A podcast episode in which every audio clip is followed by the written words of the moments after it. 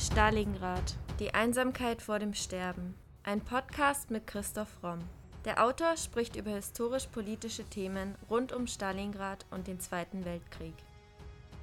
Thema der heutigen Folge: Heinrich Böll, Soldat wider Willen.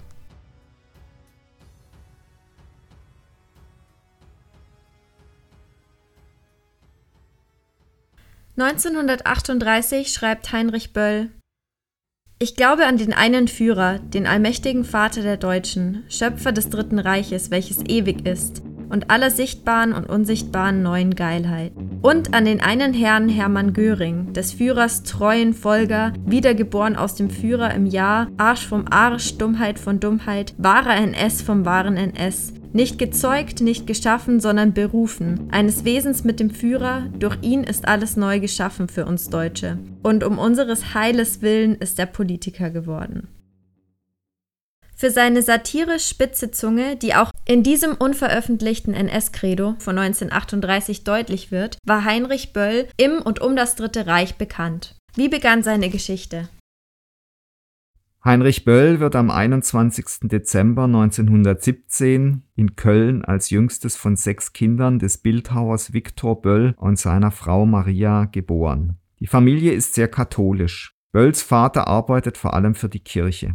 In Bölls jungen Jahren ist die Familie schwer von der Weltwirtschaftskrise betroffen. 1928 bis 37 besucht er das staatlich-humanistische Kaiser-Wilhelm-Gymnasium in Köln. Er schwänzt häufig den Unterricht, liest und schreibt bereits. Er spricht über die Schule des Lebens und ist viel auf den Kölner Straßen unterwegs.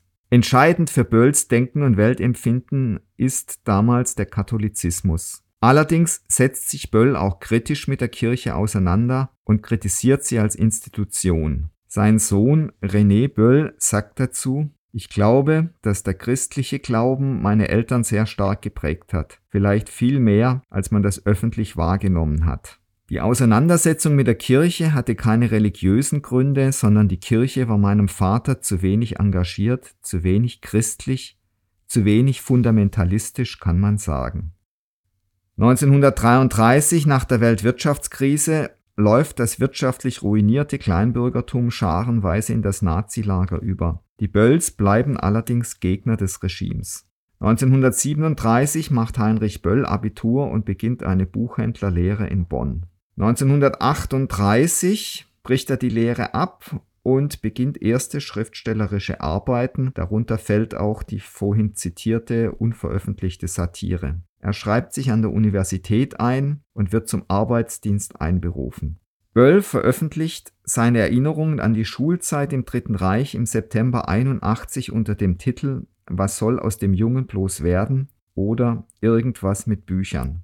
In einem Interview mit Jürgen Wallmann sagt er 1981, ich kann mich in diese Zeit nur zurückversetzen oder zurückfinden, indem ich bestimmte historische Ereignisse sogar recherchiere also etwa die Hinrichtung dieser jungen Kommunisten, den 30. Januar, den 30. Juni, dann verschwimmt das etwas, weil dann nach dem 30. Juni innenpolitisch für einen Staatsbürger, der keine tieferen Einsichten hat, eigentlich nichts Eklatantes mehr passierte. Doch ja, dann kam noch die Wiedereinführung der Wehrpflicht und die Rheinlandbesetzung. Das sind die historischen Daten, an denen ich mich orientiere und die ich für mich selber, wo hast du da gestanden?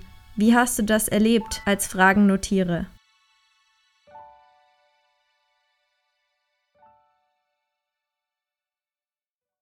Interessant ist, dass sowas wie die Rassengesetze oder auch, dass die Wehrmacht auf den Führer vereidigt wird, in dieser Erinnerung keinen Platz finden. Also es scheint so gewesen zu sein, dass die Normalbevölkerung von vielen Dingen, die doch das Leben grundlegend verändert haben, nichts oder nur wenig mitgekriegt hat oder mitkriegen wollte. Also verdrängen scheint auch damals schon eine Spezialität der Deutschen gewesen zu sein.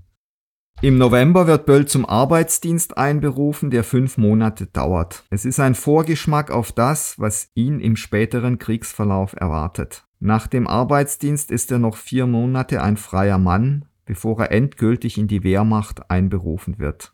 1939 beginnt er im Sommersemester noch das Studium der Germanistik und der klassischen Philologie an der Universität in Köln Mit seiner Einberufung zur Wehrmacht muss er im Herbst das Studium abbrechen. Zunächst macht er Kriegsdienst im Zweiten Weltkrieg in Polen, danach in Frankreich, der Sowjetunion, Rumänien und Ungarn sowie an verschiedenen Orten in Deutschland. In dieser Zeit wird Heinrich Böll mehrfach verwundet. Der Krieg ist, wie für viele andere, traumatisch für Böll. Aber im Gegensatz zu den meisten verdrängt er seine Erlebnisse nicht, sondern lässt das Morden an den Fronten und die psychologischen Folgen einer Tätergesellschaft in seine Kurzgeschichten und Romane einfließen. Teilweise stellen diese Thematiken auch zentrale Motive dar. Dennoch ist Böll moralisch tief getroffen. 1941 schreibt er in einem Brief von der Front an seinen Vater Ich hasse den Krieg, ich weiß jetzt, dass der Krieg ein Verbrechen ist. Ich hasse die Hölle der Uniform. Ich habe immer viel geschimpft auf Militär, Kasernen und so weiter. Aber du musst wissen, dass es für mich tatsächlich und wahrhaftig das verkörperte Grauen ist.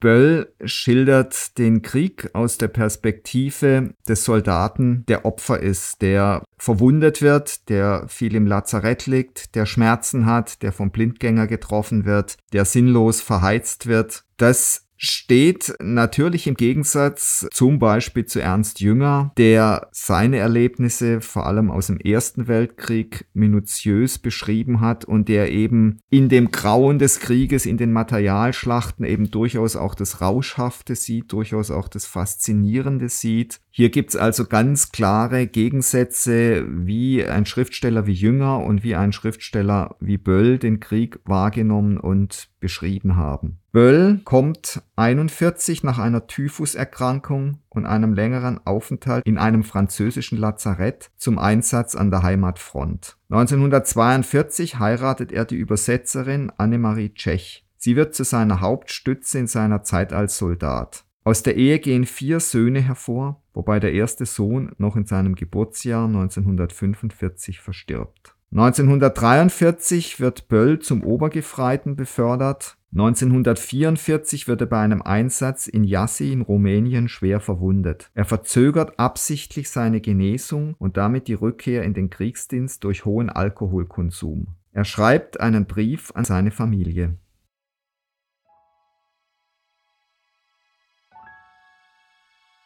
Meine Lieben, dieses Mal war das Entsetzen kürzer, aber umso heftiger der vollkommene Irrsinn des modernen Materialkrieges noch einmal für wenige Tage aufgelebt, Massen von Panzern, Wolken von Fliegern, Nebelwerfer, Stalinorgeln und alles, alles dieses verbrecherische moderne Zeug, das Eisen spucken kann und dazwischen die tapfere Infanterie. Ich habe am Morgen des dritten Tages, 20 Meter vor unserer Einbruchstelle, drei Splitter einer russischen Handgranate ins Kreuz bekommen und bin dann, obwohl ich durch dreitägigen Hunger, Durst und grässliche Hitze schon fast tot war, noch etliche Kilometer getürmt, weil ich mit meiner Verwundung nicht allein liegen bleiben wollte und weil die russischen Panzer schon hinter mir waren, als ich nach dem ersten Schrecken der Verwundung erst merkte, dass ich allein war. Die bisherige dreiwöchige sanitäre Behandlung hat mir nichts eingebracht als Läuse und Wut. Leider gibt es für unsere Verwundeten keine Schokolade mehr, sonst würde ich meiner kleinen Taube etwas schicken. Nach dem Krieg hoffe ich, manche Unterlassung gut machen zu können. Ich hasse den Krieg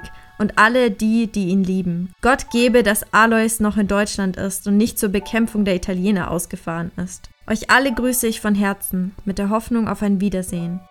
Euer Hein. Ich finde es interessant, dass er mit Hein unterschreibt, was ja ein anderer Name für den Tod ist.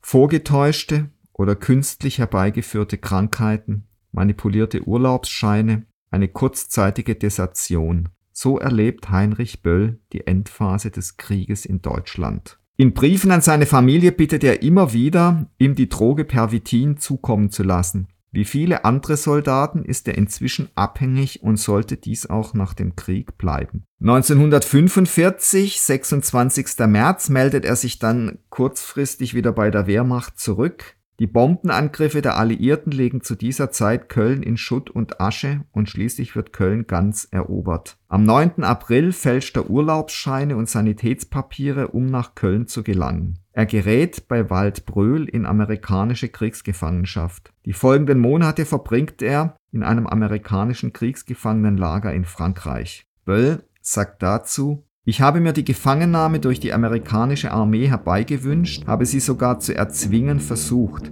fühlte mich also befreit durch die Gefangennahme, wenn Sie wollen, befreit und gefangen zugleich. Am 15. September wird er entlassen.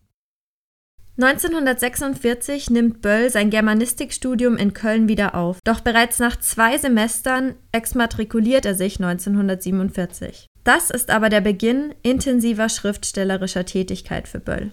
Obwohl Böll mehr oder weniger ein Glückskind des Krieges ist, er hat also keine bleibenden schweren Verwundungen davongetragen, macht er sich in der Nachkriegszeit einen Namen als der Schriftsteller, der zum Frieden mahnt, indem er schonungslos an den Krieg erinnert. Deswegen ist ihm auch von Gegnern immer wieder vorgeworfen worden, dass er selber ja gar nie vorne wirklich an der Front gekämpft hat und dass er deswegen gar nicht wissen kann, wie es da wirklich zugeht. Aber ich denke, wenn man seine Werke liest, dann begreift man schon, dass er den Krieg intensiv miterlebt hat und auch erlitten hat. Trotz seiner Tätigkeit als Schriftsteller leben er und seine Familie von der Hand in den Mund und sie sind vom Einkommen seiner Frau als Lehrerin abhängig. Böll bezeichnet sich selbst gerne als Mann einer Beamtin.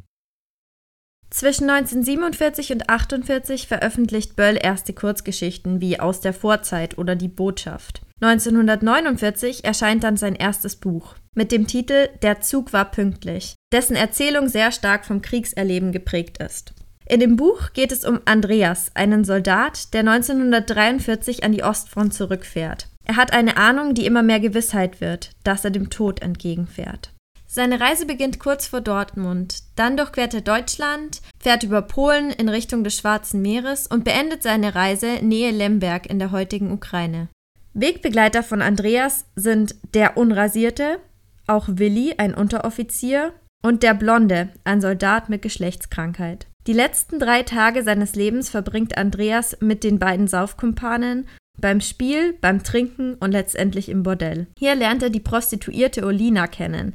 Die beiden verlieben sich. Die Geschichte endet aber tragisch. Olina, Andreas, der blonde Willi und zwei weitere Militärs sitzen in einem Auto, das von einer Granate getroffen wird. Ob Andreas aber letztendlich tot ist, wird nicht deutlich. Jedenfalls ist es nicht ausdrücklich gestaltet. Der Böll-Forscher Bernd Balzer meint über den Schluss der Erzählung, der Fluchtwagen wird zwischen Lemberg und Tschernowitz von Partisanen beschossen und beide kommen um.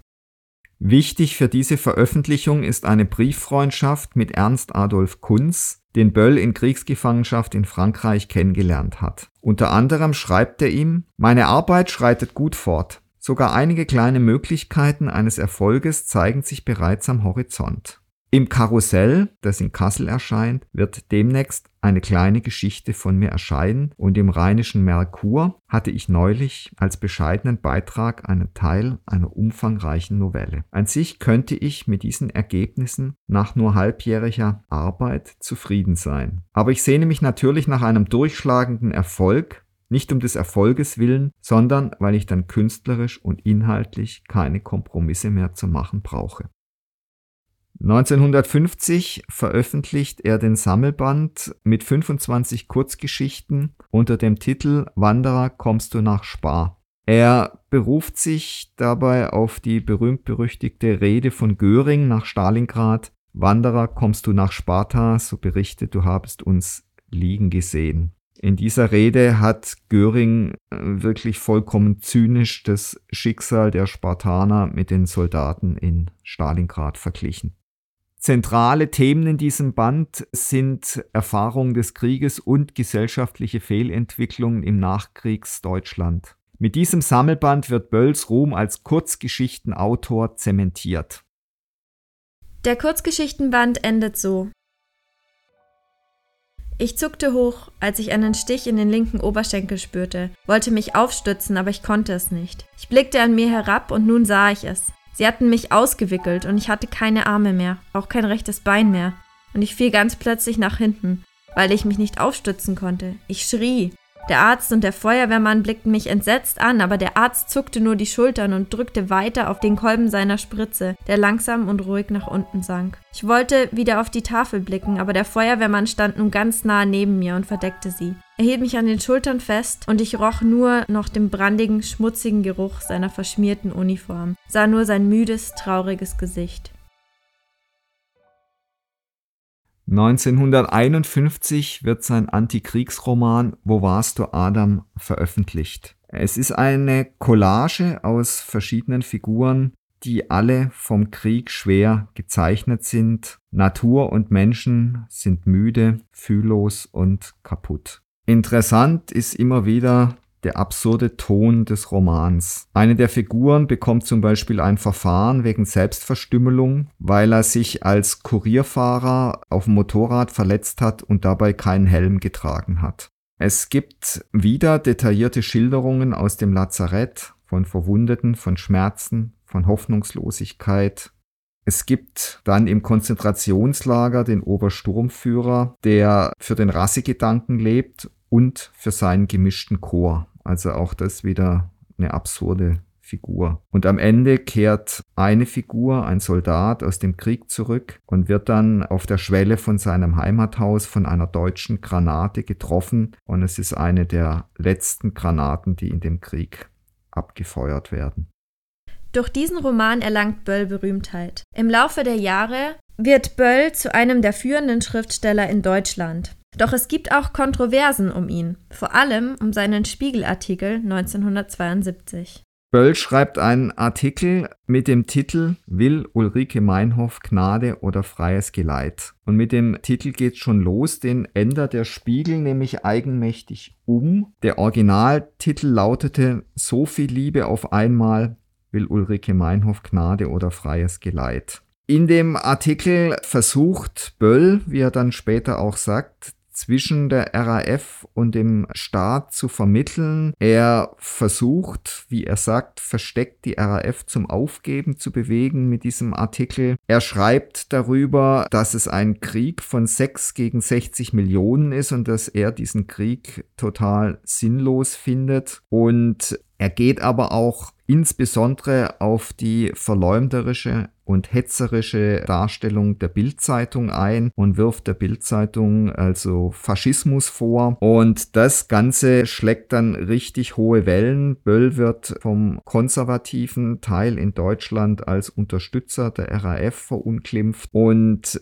er gibt dann auch später zu, dass sein Artikel unglücklich war. Er geht in dem Artikel auch nicht auf die eigentliche Rolle der RAF ein, wie sie sich damals verstanden hat, nämlich als eine Art Außenstelle des Vietcong der gegen die BRD kämpft, weil die BRD laut der RAF insgeheim die USA im Krieg gegen Vietnam unterstützen und zum Beispiel das Flächenbombardement für äh, Vietnam in Heidelberg auf Computern ausgerechnet wird. Man sieht an der ganzen äh, aufgeheizten Situation, dass eine sachliche, vernünftige Diskussion um diese ganzen Themen nicht mehr möglich ist. Es ist der Krieg der Nazi-Söhne und Nazi-Töchter gegen ihre hauptsächlich gegen ihre Väter. Und keine Seite will zu diesem Zeitpunkt eine Deeskalation. Man hat das Gefühl, dass hier so viel Hass und auch Selbsthass im Spiel ist, dass die persönlichen Geschichten, die äh, persönlichen Werdegänge der RAF-Mitglieder da so eine große Rolle spielen, dass, dass sie sich auch davon überhaupt nicht mehr befreien können, sondern dass dieser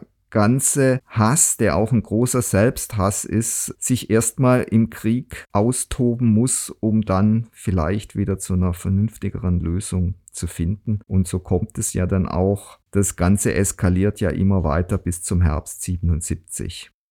Mit der Erzählung Die verlorene Ehre der Katharina Blum versucht Böll dann zu dem Thema nochmal Stellung zu beziehen. Auch da ist ja Hauptpunkt der Geschichte die kriminellen Formen der Meinungsmanipulation in der Boulevardpresse, speziell im Zusammenhang mit ihrer Berichterstattung über die RAF. Die Erzählung wird dann auch verfilmt und sowohl Buch als auch Film kranken schon auch an einer Schwarz-Weiß-Zeichnung und an teilweise doch überspitzten und auch holzschnittartigen Figuren. Also wenn man das heute mit etwas Abstand sieht, dann wird das dem, was zwischen der RAF und dem deutschen Staat sich in dieser Zeit abgespielt hat, nicht wirklich gerecht.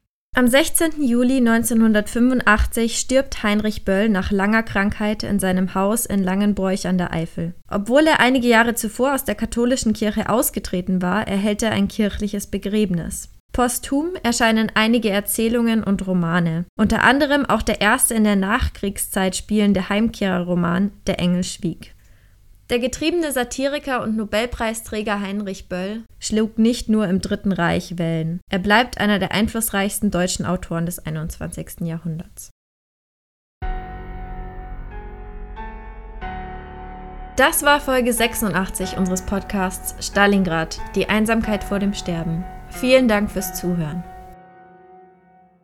Wenn euch unser Podcast gefällt, würden wir uns sehr freuen, wenn ihr uns mit dem Kauf unserer Bücher unterstützt. Neben dem Historienroman Stalingrad, Die Einsamkeit vor dem Sterben, ist zum Beispiel auch die Gesellschafts- und Mediensatire Das Albtraumschiff Odyssee eines Drehbuchautors im Primero Verlag erschienen.